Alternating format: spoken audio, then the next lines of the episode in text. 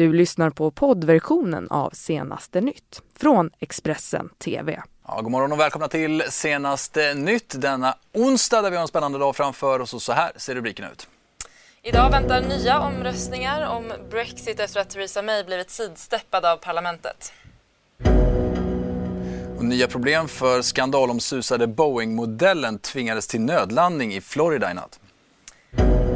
Dramatik i landskampen mot Norge. Sverige tappade poäng efter bragdvändning. Mm, det är jag och Ellen som ska ta oss igenom den här morgonen och vi börjar med en explosion i Stockholm för räddningstjänsten har larmats till Vällingby där det ska ha skett någon form av kraftig detonation. Larmet kom in strax efter klockan ett natten till idag och eh, när människor då hade hört ljudet av den här explosionen i ett industriområde. Mm, och på platsen så syntes spår efter smällen. Det hade uppstått skador på byggnader runt omkring med rutor som gått sönder. Och en person som bor mer än en kilometer från platsen berättar för Expressen att det var som en tryckvåg och rutorna skallrade. Och en person fick en mindre skada av en glasbit efter den här smällen. Polisen utreder händelsen nu som allmänfarlig ödeläggelse. Ja, mer om det på vår sajt, men vi kan också berätta om att statsminister Stefan Löfven inom kort ska träffa Rysslands president Vladimir Putin. Det här var Aftonbladet först med att rapportera om. Och det här blir också det första enskilda mötet mellan dessa båda ledare. Det ska ske på konferensen Internationellt Arktiskt Forum i Sankt Petersburg den 9 april. Ja, och Stefan Löfvens pressekreterare Gösta Brunander säger att man inte vill berätta i detalj vad det är som kommer att avhandlas. Men han påpekar att Sverige har en pågående dialog med Ryssland där man påminner om EUs syn på annekteringen av Krim.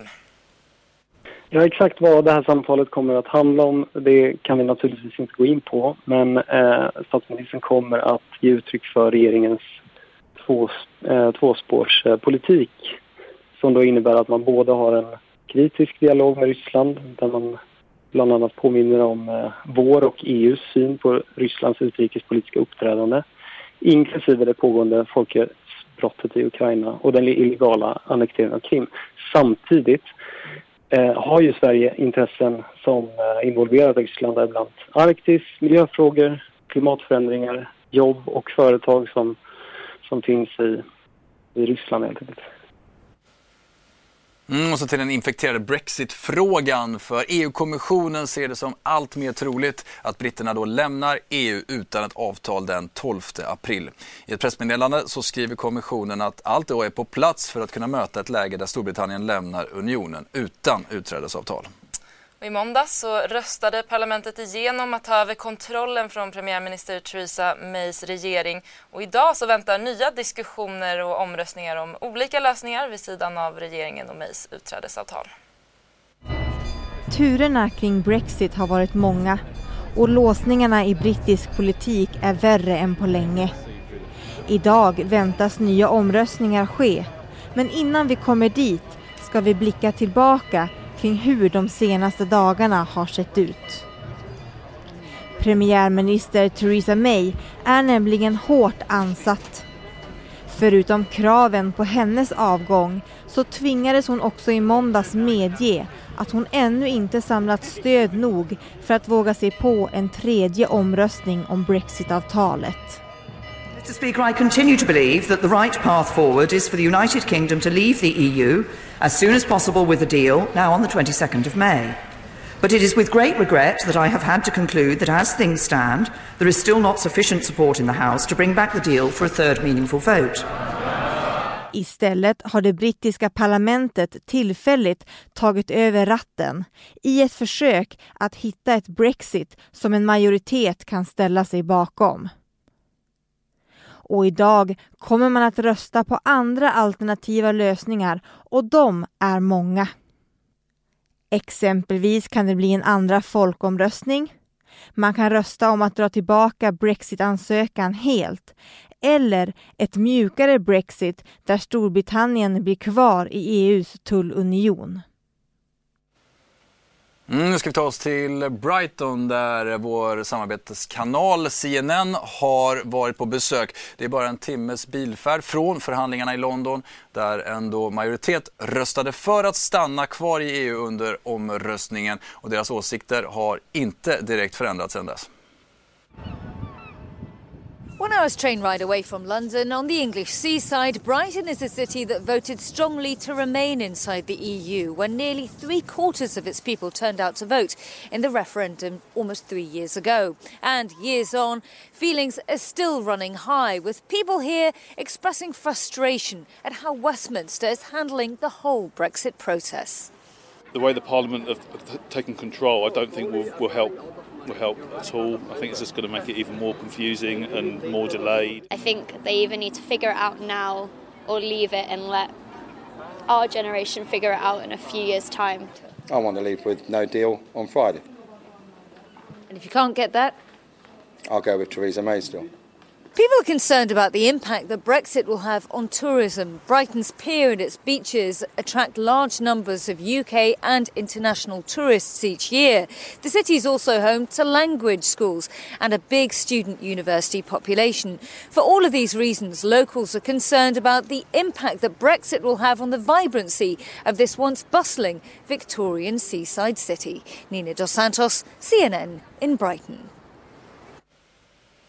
Ja, så ska det handla om någonting helt annat. Ett flygplan av den skandalomsusade modellen Boeing 737 Max 8 har gjort en nödlandning i Orlando i USA. Mm, endast två piloter och inga passagerare befann sig ombord då det här planet skulle flyttas som en del i att flygbolaget Southwest Airlines då ska flytta alla sina 34 plan till en förvaringsplats i Kalifornien. Och den här flygplansmodellen vet ni ju har varit eh, belagd med flygstopp på grund av de två dödskrascherna, den i Etiopien och en i Indonesien i höstas som då ledde till att 157 respektive 189 personer dog.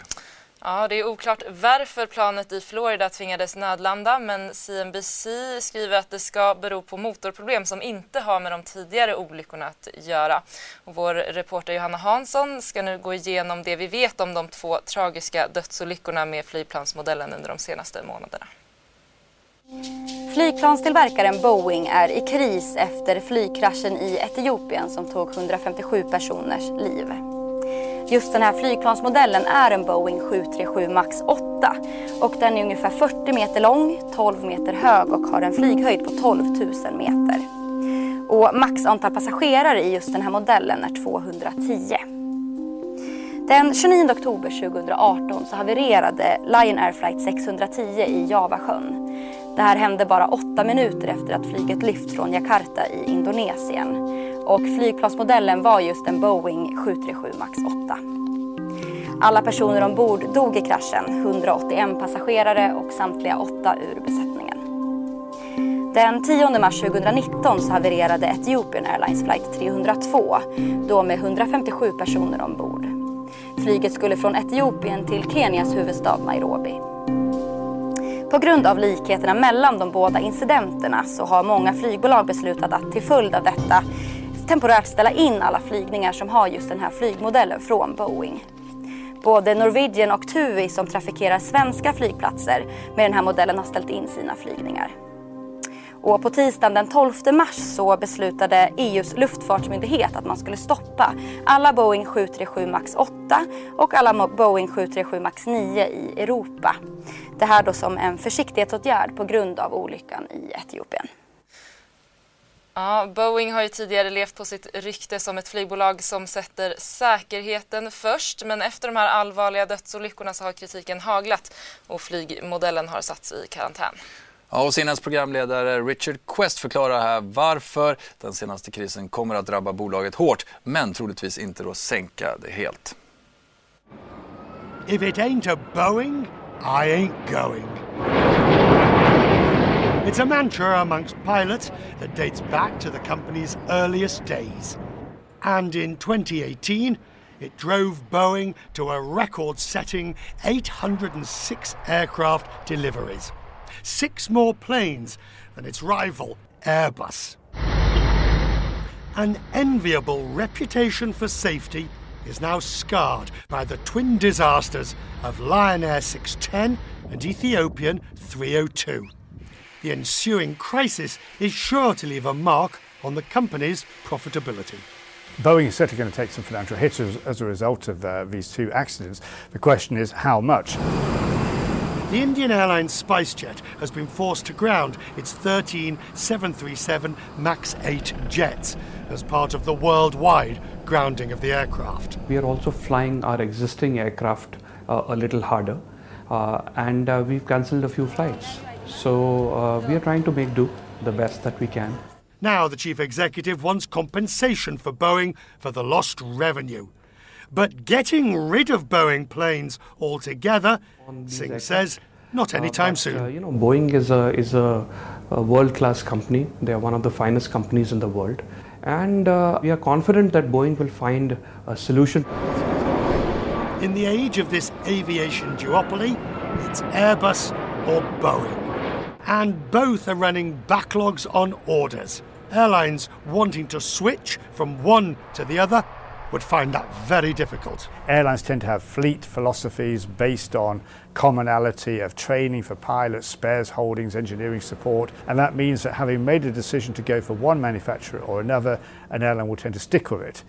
Even Indonesia's Garuda, which this week said it would cancel an order of nearly 50 MAX 8s, has no plans to replace them with Airbus.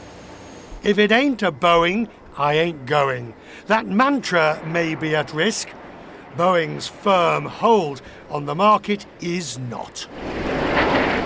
Richard Quest, CNN, London.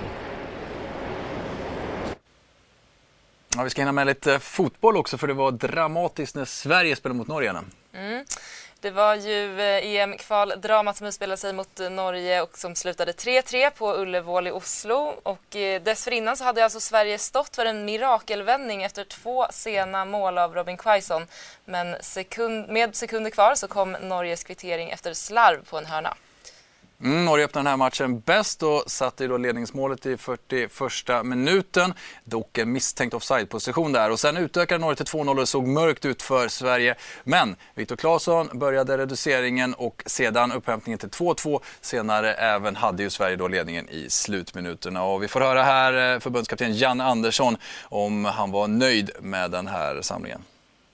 Ja, jag är jättenöjd därför att vi har ju haft återbud, eh, skadeproblem och nu idag är med, fick, kunde inte Micke spela som normalt sett är en startspelare, Micke Lustig. Och, så att vi, vi har ju liksom fått, Jakob åkte hem och Albin blev Alltså det, det, det har ju inte varit en samling som har flutit på överhuvudtaget. Och det tycker jag också då stärker mig. Alltså det, det, det, det är så roligt att se att spelare kan fungerar så bra tillsammans fast de aldrig har spelat ihop innan går ut och kör ihop och då och liksom man gör den här vändningen. Det är väl det som gör en extra glad då att man utifrån de här omständigheterna visar att vi är ett jäkla bra gäng. Att det finns en trygghet och att vi tillsammans står för någonting liksom att vi vill hjälpa varandra, vi vill jobba ihop och så vidare. Och det, det är ju fantastiskt roligt att se. Den här liksom forceringen ni sätter in när ni jagar reducering och kvittering och segermål. I vilken utsträckning är det metodik och liksom sånt ni har tränat på? Och i vilken utsträckning är det spelare som på något sätt bara är på samma våglängd och lyckas kombinera fram grejer tack vare det?